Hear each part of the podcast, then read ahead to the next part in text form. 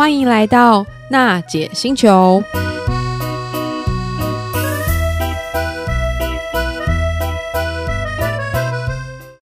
行动星球听众朋友，大家好，又来到了娜姐星球的时间。我们这一集呢，但回顾之前，我们有聊到，不管是紫锥菊啊、虾红素啊、益生菌啊等等，我们发现到奶爸有众多的回响，对于科普一些不管是生活上的知识啊，或是保健食品的选择，他们都充满了期待，也希望我们的节目能够做更多的评比或是分享。那我们这一集呢，就是也邀请到两位。很特别的来宾，呃，首先我要先帮来宾卖个关子。我们今天要介绍的是教奶爸究竟要怎么样正确的在生活当中摄取维生素 B 群，以及如果我今天可能我们的营养有一些失衡，或是食物有时候摄取不够那么均衡的时候呢，到底要怎么样正确挑选一个 B 群的保健食品？好啦，我们首先呢，欢迎就是一个很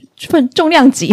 重量级的来宾是王夺生妇产科医师，他现在是恩主跟妇恩主公恩主公妇产科医师的主任。那我先稍微介绍一下，就是王医师哦。王医师其实他呃行医有将近三十多年，然后呢，过去其实是台大医院妇产科部的总医师，然后呢，也是内视镜外科医学会会员的代表，专长呢其实是优生保健啊，不孕症还有妇科。肿瘤、腹腔镜手术，然后现任是恩主公妇产科医师的主任。那我们邀请王医师跟听众朋友打声招呼啊，那个谢谢大家。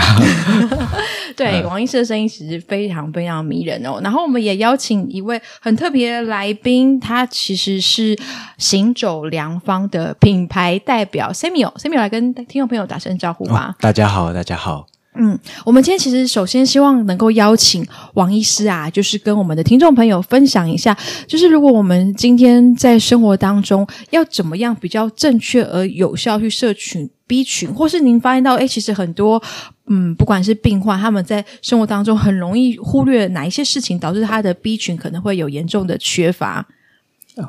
那个一般来讲，如果我们在门诊，产妇都会知道说怀孕期间不能缺叶酸，然后那有些不知道叶酸其实也算 B 群中的一种，就是 B 九。哦。如果我们讲说缺 B 九，他可能不会知道要补充 B 九。哦。那讲叶酸，大概每个产妇都会知道叶酸这一件事。那所以。有一些就是，如果食物饮食都能够均衡，比如说蔬果类都有吃，不过深绿色蔬菜、坚果类这些都补充，包括豆腐内脏或等等的这些 B 群，大的大部分都藏在就在存在这些食物中了。嗯、那一定要变成从准备怀孕前三个月就要开始做准备，然后一直补充。可是很多现在的都是双薪家庭，嗯、太太可能都是三餐在外，她可能吃东西的话没有办法。都每天有吃到蔬果，嗯，那 B 群这个部分属于水溶性维生素，哦，所以它的一个一个。就是必须要每天都有补充到，因为它很容易肾脏就代谢掉。嗯，所以如果它没有办法像脂溶性的维生素可以累积，所以你一天吃很多，然后两三天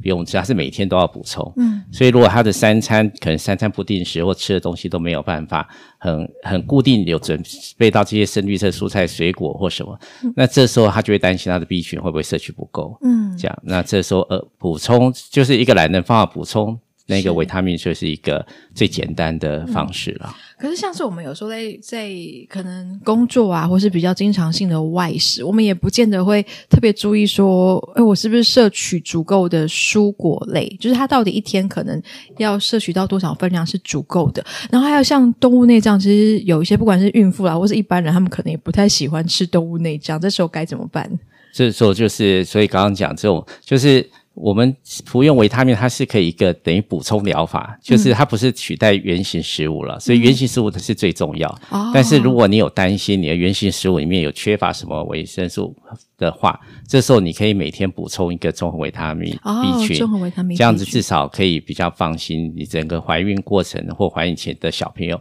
会是属于比较健康的环境。嗯，但是我们发现到就是市面上哦，就是 B 群的那种样子有很多，就是有一些是不是类似就冲泡饮，然后有一些可能又是呃定状的，一次要服一定，或是它可能有很多复方的成分变成一个综合定，那或者是胶囊状的这种类型的产品，那医师会觉得哪一种其实形态会比较适合一般的就是民众，或者是我们说孕妇？那个怀孕早期三个月内，其实孕妇常会有一个问题，就是妊娠呕吐，会想吐，哦、是。所以这个时候，如果你的这个，比如说是用喝的，嗯，它可能如果量太大或有味道的，基本上它不是每个产妇都能接受，它有时候一喝就会吐掉，哦、就不见得能吸收。嗯，然后定剂的话是会有很多，比如说你要加其他那些定型的东西在里面，嗯、所以原则上当然我们会。目前来讲，主流还是以胶囊为主，oh. 就是比较直接食物源，就是那个微生物可以用那胶囊包裹。嗯、但病人吃的话，它比较不会又简单，然后又不会有容易有味道的那一种胶囊。嗯，这样。那一般就是民众在摄取 B 群的时候。比方可能有建议的时间，例如早、中、晚，或是空腹啊，或者什么样的时机会比较适合？那个这个就是像脂溶性 B 群是属于水溶性嘛？嗯、那脂溶性跟水溶性它差别在脂溶性要饭后，哦、因为它必须要从食物的一些脂肪什么，它比较容易吸收，它包覆进去。对，哦、那水溶性其实它就没有那么。大限制，它就是饭前饭后都无所谓。嗯、那有一些会说晚上不要吃，早上吃，他是说怕吃了会兴奋，B 群有神经安定，怕兴奋，说怕会失眠。是，那其实这也不一定啊。有一些反而吃了 B 群，它会更好入睡，更容易入睡。对，所以。哦 B 群的吃的时间点其实没有说一定，但是不能跟咖啡茶那种一起喝，嗯、因为有的早上吃它要提神，是会习惯喝一杯咖啡或者喝一杯茶。对，那这些利尿的会让它 B 群哇水溶性很快就排排代谢掉，哦、就连吃没几个小时，事情就把它排光了。其实有吃跟没吃就变成没有差。所以就是这一个部分，就是记得不要跟咖啡或茶或一些利尿的东西一起。哦，理解。那可能像我们在。摄取 B 群的时候，除了时间点之外，那有没有可能，例如什么样的身体的状况，他要避免去摄取 B 群？B 群其实通常我们东西就是没有什么。就是你，当当然，你如果像肠胃炎或什么这种身体状况不适合，就不要吃。但是大部分其实它吃的就是会帮助你神经稳定，帮、嗯、助你黏膜修复。比如像有些容易嘴巴破啊，或什么熬夜啊，哦、或什么，那这些这些身体状况不好，有时候吃 B 群反而会让你恢复比较快。哦，对，对于就是体内的一些恢复修复力是提高的。对，对啊，可是我们常常听到说，有些人可能就熬夜工作，或是工作时间很长很累，然后补充 B 群，像可能什么有维他露 B 啊，或什么。之类，就喝这些东西会让他的那个精神变得很好。对我想问一下医师，说这样的一个说法是正确的吗？哦、是，是正正确的，哦、所以它也是一种提神、嗯、提神剂。对，哦，那 B 群还没有其他可能一些隐藏版的功能，像我们刚才提到说，它可能摄取 B 群会帮助入睡。那同时，跟我们摄取 B 群会达到一些我们没有想象中，呃，或是我们想不到其他的功能，或是对我们身体来说会有一种更直接、更有效的帮助。功能。其实我们通常是，如果在病人问我，通常都是，如果缺乏 B 群，反而是会造成一些不好的症状。哦、嗯，像我妇产科在怀孕来讲，嗯，如果你早期缺乏 B 群，小孩子其实容易比较容易神经管缺陷，像 B、哦、B 那些缺乏 B 群的话，嗯、或叶酸那一种，所以我们早期都会叫病人要补充 B 群，要适当的补充，不然它它是小孩子核酸那些细胞分裂的必要元素。哦，所以他如果没有。比如说叶酸不足，他小孩子的胎型、畸儿畸形的发生率就会稍微高一点。哦，特别，所以前三个月可能就要确定，不是说一定要去吃 B 群，而是你一定要确保你的食物里面你的。B 群要是要充分的，要足够的这样子，这很重要。这就是对小胎儿来，胎儿早期的发育，对于叶酸 B 九。然后像 B 六的话，就对于妊娠害喜那也是有帮助。就有一些产妇她比较敏感，她在怀孕三个月会出现那种妊娠呕吐。嗯，那可能你就算不吃，她也是会吐得更严重。嗯，那这时候你就可以吃补充 B 六。嗯，它对于妊娠呕吐也会有明显帮助。嗯，这样子。究竟 B 群有 B 九、B 十、B 六？哦，B 群其实它是。我我们就是有一个，就是我们知道从 B one 开始一直到 B 十二嘛，嗯，那为其实有几个 B 四、B 八，嗯，B 十一、十、B 十跟 B 十这四个消失了，嗯，啊，为什么？有？就其他有一二，就少了四八十十一，那其实四八是它另外的名称，然后后来限嘌呤，嗯、所以它就排不在 B 区里面，哦、就不算 B 四 B 八。那 B 十 B 十一它变成是一个不是纯的，后来发现它其实就是混杂着 B 九跟 B 十二的混合，嗯、所以现在名称就是 B one 到 B 十二总共有八种，就少了 B 四 B 八 B 十 B 十 C，。那每个都有不同的功能，但是你会发现大部分它的。就是食物里面，比如说内脏啊，或深绿色蔬菜啊，或坚果啊、牛奶啊，这些通常都含有。嗯，那比较特别的是 B 十二，嗯，就是吃素的。一定很容易缺 B 十二，因为 B 十二，你看它的来源，就是都是在动物性啊，就是说你从如果你是吃素，你从食物里面也是摄取不到 B 十二，嗯，所以假如说你是吃素的，大概也是建议要补充 B 群，因为你食物一定得不到。哦，就是动物的蛋白质，它可以透过摄取这个 B 群。对，B 十二要动物动物里面的食物才有，就是你要吃，变成你吃素的就会缺乏。嗯，所以有一些产妇如果她吃素，我们也会建议她要补充。嗯。那市面上有蛮多琳琅满目的 B 群哦。如果如果今天我是个 孕妇，然后来看诊的时候问医师说：“哎，我到底要怎么样适时的去挑 B 群，或是去补充这个维生素 B 群？”那医生会怎么建议我啊？其实有很多产妇，她会拿了一堆瓶瓶罐怀孕啊，哦、可能婆婆妈妈或什么邻居或好朋友送，就知道她怀孕就会买她一些来送，嗯、问她说哪些可以吃。嗯，那她在问我们，其实。我们根本也不知道怎么选择，因为那一些品牌都不是，有很多我们也没听过。那、嗯、他我们也不是他的工厂里面的，就是我们不是他这一家里面的研发人员或什么，我们不会知道它的生产来源或过程。对，对，所以通常我们只能告诉他，你就是看那个剂量，而且那剂量是不是足，你也你也没办法确定的。哦、所以就是会建议他，就找一个他可以信任的品牌、嗯、比较重要，就是一个品牌形象，他能信任的。对，因为现在大品牌，呃，中小品牌也很多，蛮多。中小品牌不见得一定比大品牌。就不比不上大品牌，主要就是你必须要找一个你可以信得过的这样子。那从剂量的这个角度来看，就是它上面应该标示什么样很明确的成分，让我们觉得哎买这个就会很安心。哦，就是看它的每一个含量多少，什么是不是达到每天的所需求量这样子。哦，需求量。对，然后它的来源就是一定是要最好就是。是一个所谓天然的食物食品来源，天然食物天然食品萃取出来的哦，对，这很重要，所以我们现在会比较放心。但但是它的食品来源一定也是要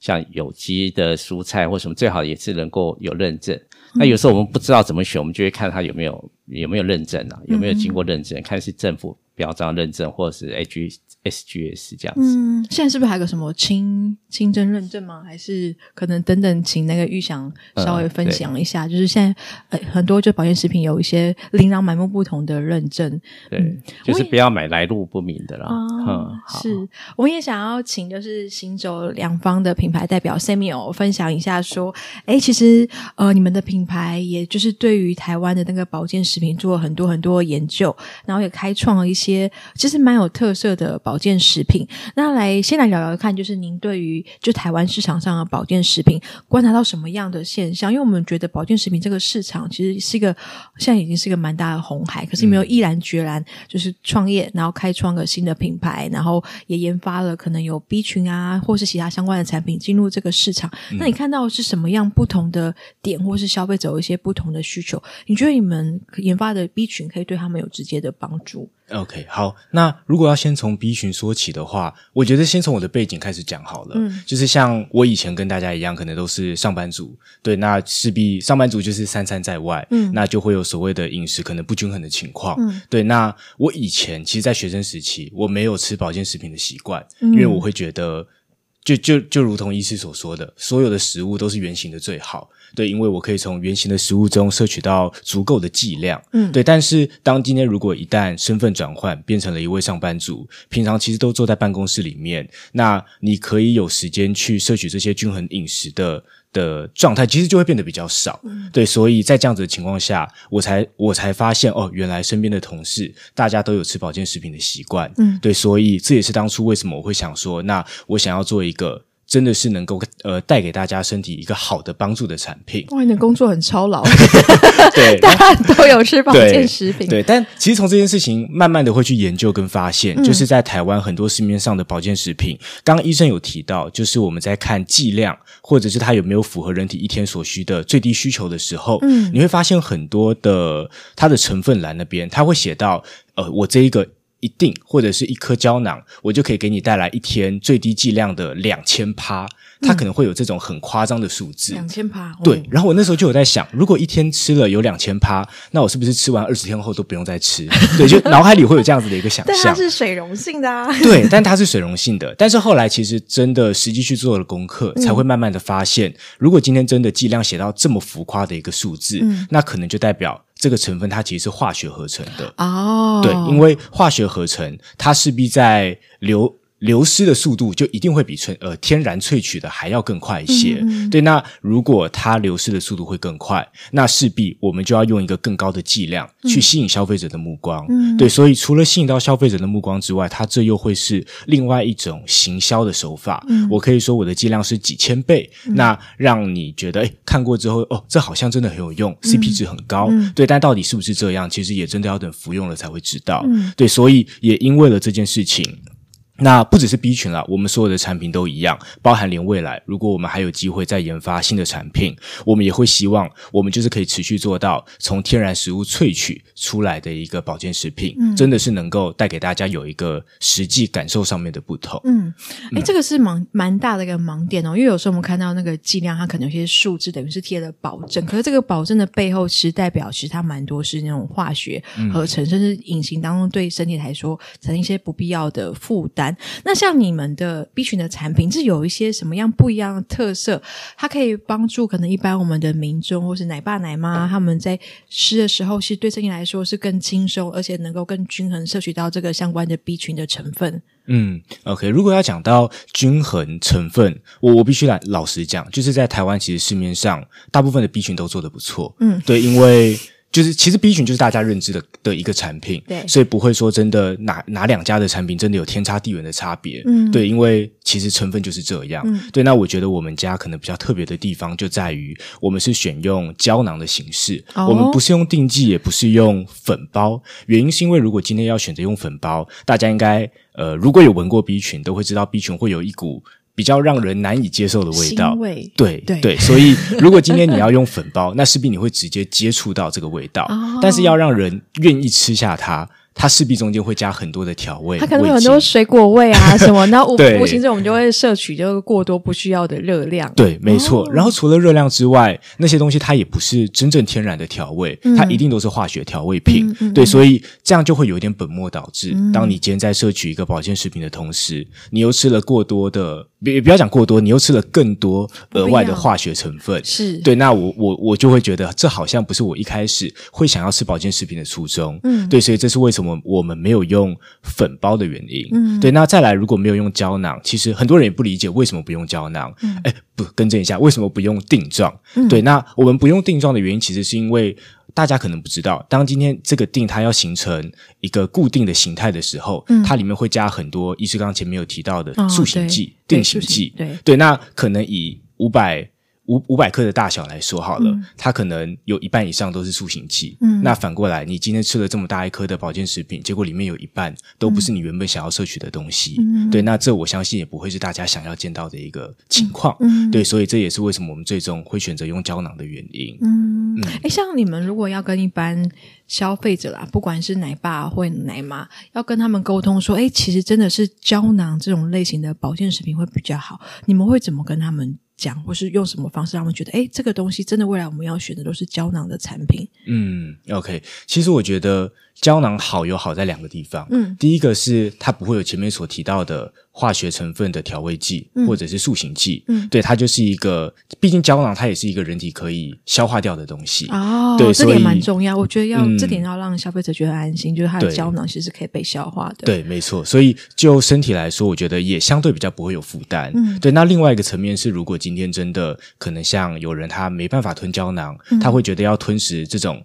一颗东西，他会觉得喉咙这边会不太舒服的话，其实胶囊你也可以多一个选择，就是把胶囊打开，把它打开变成粉状，把它变粉状，然后可能就放到其他你你要饮用的水啊，或者是豆浆类，对对对，就是可以盖过那个味道，但是又不会加入额外的调味剂在里面。对对对对对，对，所以我觉得胶囊它有良好，那就是以上我所讲到的这两个。对，我觉得这个蛮重要。我觉得他如果其实他不太习惯那个胶囊的味道，担心消化问题，他其实可以直接加一些饮料当中或水当中。对对，嗯，那我我相信你们做做很多很多的功课，而且其实也是蛮年轻就创业，相信是对这个保健市场有一定的研究。因为这这十几年，就是保健市场它蓬勃发展非常非常快。那我想听看说，就是在这么热门的一个保健市场当中，你们的这个产品，除了刚才提到的，就是胶囊状，还有就是天然的成分，可能就是从一些天然食物当中萃取出来。你有什么东西是觉得，哎，这个东西是很有自信，推到这个市场上，其实会受到很多消费者喜爱？嗯，OK。如果讲到这一点，其实从小到大啦，在家里大家我相信看到的可能都会是一些瓶瓶罐罐的，嗯，的一些保健食品。嗯、对，那当然这没有不好，因为你可以一次买比较大包，嗯、那相对的价格就会比较便宜。哦，真的。对，但是反过来，如果今天这个包装你拆开了，嗯、它里面有说三百颗，对，但是你一旦拆开了这三百颗，它就已经接触到空气了。哦，对，所以势必在保存上面，我觉得它会跟。呃，一个能够随身携带的包装，相比起来啦，氧化的可能啊，嗯、或者是可能，就是。对对我的感觉，我会觉得我今天要服用它，嗯、我再把它打开，它不会接触到空气，不会接触到外面太久，嗯、那可能会比较符合我的需求。嗯、对，所以其实很多现在像新创或日本的品牌，嗯、他们也都逐渐走简单的包装，三十日用，十五日用，对对对，就是让你随身携带，哦、好，就是走到哪带到哪的这种感觉。对对，所以我觉得我们很有自信的一点，其实就在于我们希望是一个能够让大家走到哪带到哪的产品。嗯，所以我们在包装上其实也是特别选用一个月的剂量。嗯，那里面就是。三十颗，让你这一个月走到哪就可以带到哪，嗯、想吃的时候就可以吃，就不用担心。哎，我今天想吃，结果我的那一整罐都放在家里，嗯、那相对就会比较可惜一点。嗯，哎，那像你们观察，就是会买 B 群啊保健食品的消费者，可能就像刚才我们跟医师聊，跟王医师聊到，就是他可能是需要提神啊，或发现到他可能有一些神经的状况，或者是可能嘴巴破掉。那有哪些消费者他们会是因为什么样的情况会特别去选购这个维生素 B 群的产品？嗯，好。如果我我觉得这个用从我的角度来讲，可能相对就可信度不高。嗯、对，所以我用我身边的人来说好了，就是我有认识一位年轻的妈妈，嗯，然后她现在有一个读国小二年级的小朋友，嗯，对，那大家也都知道，就是小朋友在国小二年级应该是体力最充沛的时候，嗯，那刚刚医生有提到，现在大部分的人其实大部分的家庭啦，其实都是双薪家庭，嗯，所以对于女性来说，你可能要上班，然后回家又要带小孩，又要煮便当，嗯、又要做很多的家务事，对，所以相对的，我觉得在体力上面会是一个很大的考验，嗯，对，所以我身边这位年轻的妈妈，她其实有给我一个很好很好的反馈，嗯，她就说吃了我们的产品之后，其实她觉得在自己的精神上面，她有一个很。很明显的改变，他在带小孩的时候，嗯、对他不会到像以前，当然还是会疲劳啦。说完全不疲劳，这都是假的。哦、对，但是他觉得在精神上，其实跟没吃的时候会有蛮大的落差。嗯，对，所以回过头来，我有在想这个问题。他其实以前就一直有在吃 B 群，但是为什么在我分享了这个产品给他之后，他有一个这么明显的感受？哦、对，我在想，可能。还是回归到成分，是以及它是不是从天然的食材萃取出来的 B 群？是对，嗯、所以可能我们在挑选的时候，第一单要注重剂量，然后这个成分是不是从天然食物当中萃取出来，也是我们一般要注意到。可是消费者要怎么样从这个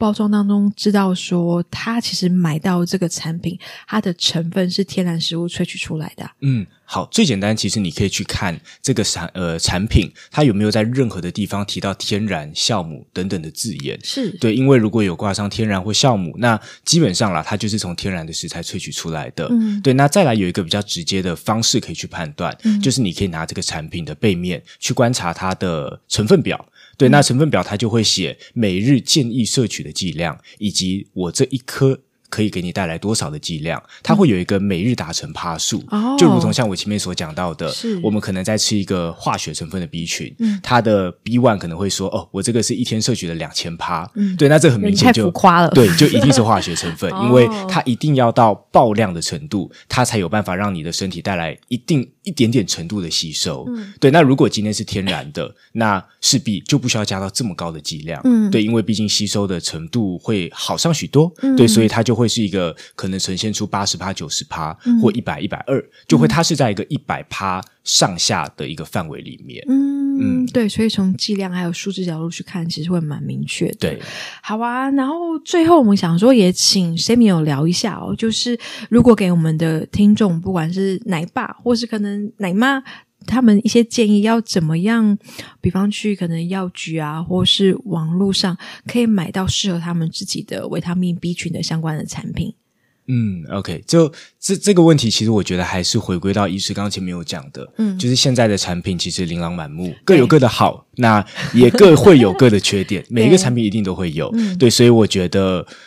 我不会说哪一个产品特别好，我也绝对不会说我们的产产品有多好，嗯，对，因为我觉得这会是一个比较偏自大跟夸大的方式去呈现，嗯，对，所以我觉得回过头来还是看看自己最喜欢的跟自己最信任的品牌是什么，嗯，对，那就是相信它，然后长期服用，嗯，对，那就是我我觉得。这样会是一个对自己最有保障的方式。嗯，但是现在很多市场上，他们其实都是一些可能像是国际大厂啊，或是大品牌，然后他们的价位就看起来非常非常的划算，就 CP 值很高。像这样的一个保健食品，也是可能以 Samuel 的角度来说，它适合推荐给一般的消费者吗？或是它什么有一些可能隐藏性的一些风险，可能我们自己没有注意到。嗯，我觉得其实从价格这一点来切入的话，嗯。会有一些比较国际知名的品牌，你可能可以留意到，它一包一个月的量，它可能就卖你六十五块。八十块，对，那这很明显，其实它一定就是化学成分，对，所以我觉得如果要从价格切入，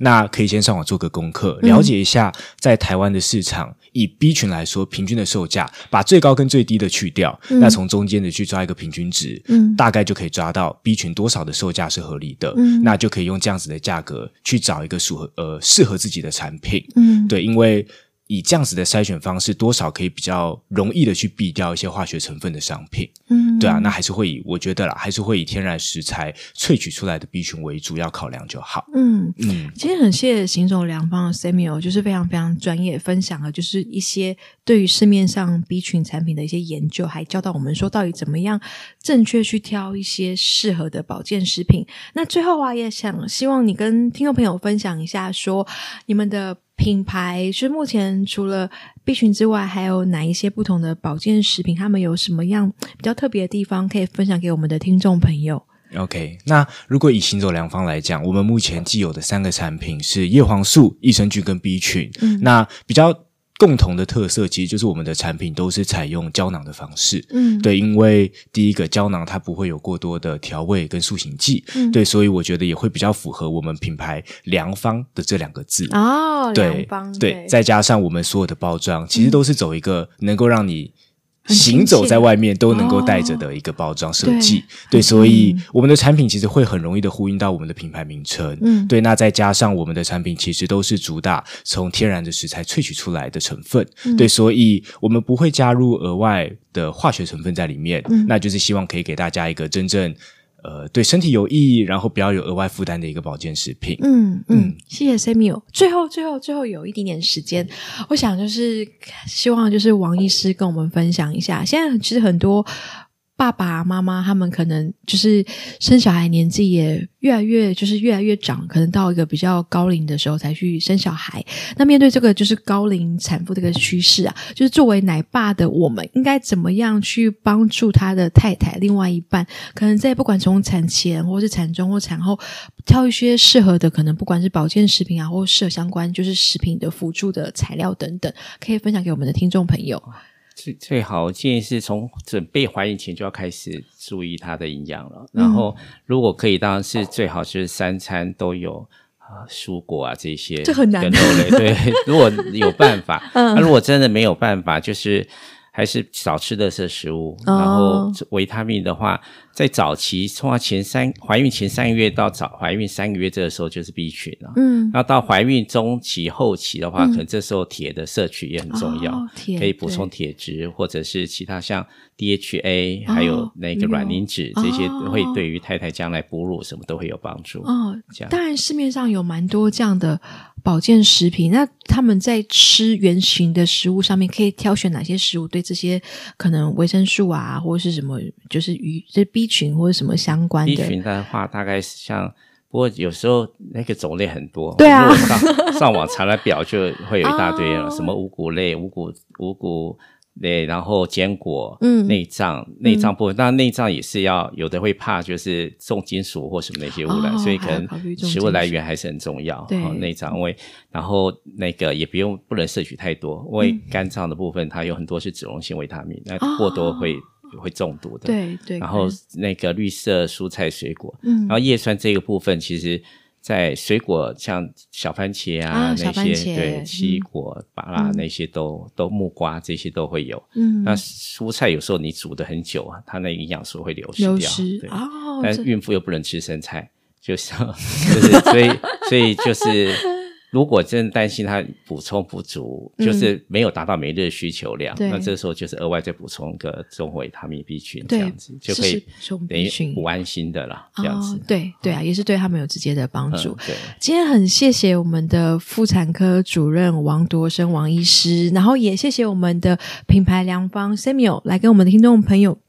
我我觉得收获很多啊，就是分享这么多，不管从食物啊、生活当中，或是可能我们挑选一些保健食品、一些重要的一些资讯和方法，收获很多。那么我们这一集呢，就到这边结束，来跟听众朋友说声拜拜，拜拜，谢谢大家，嗯，拜拜。拜拜。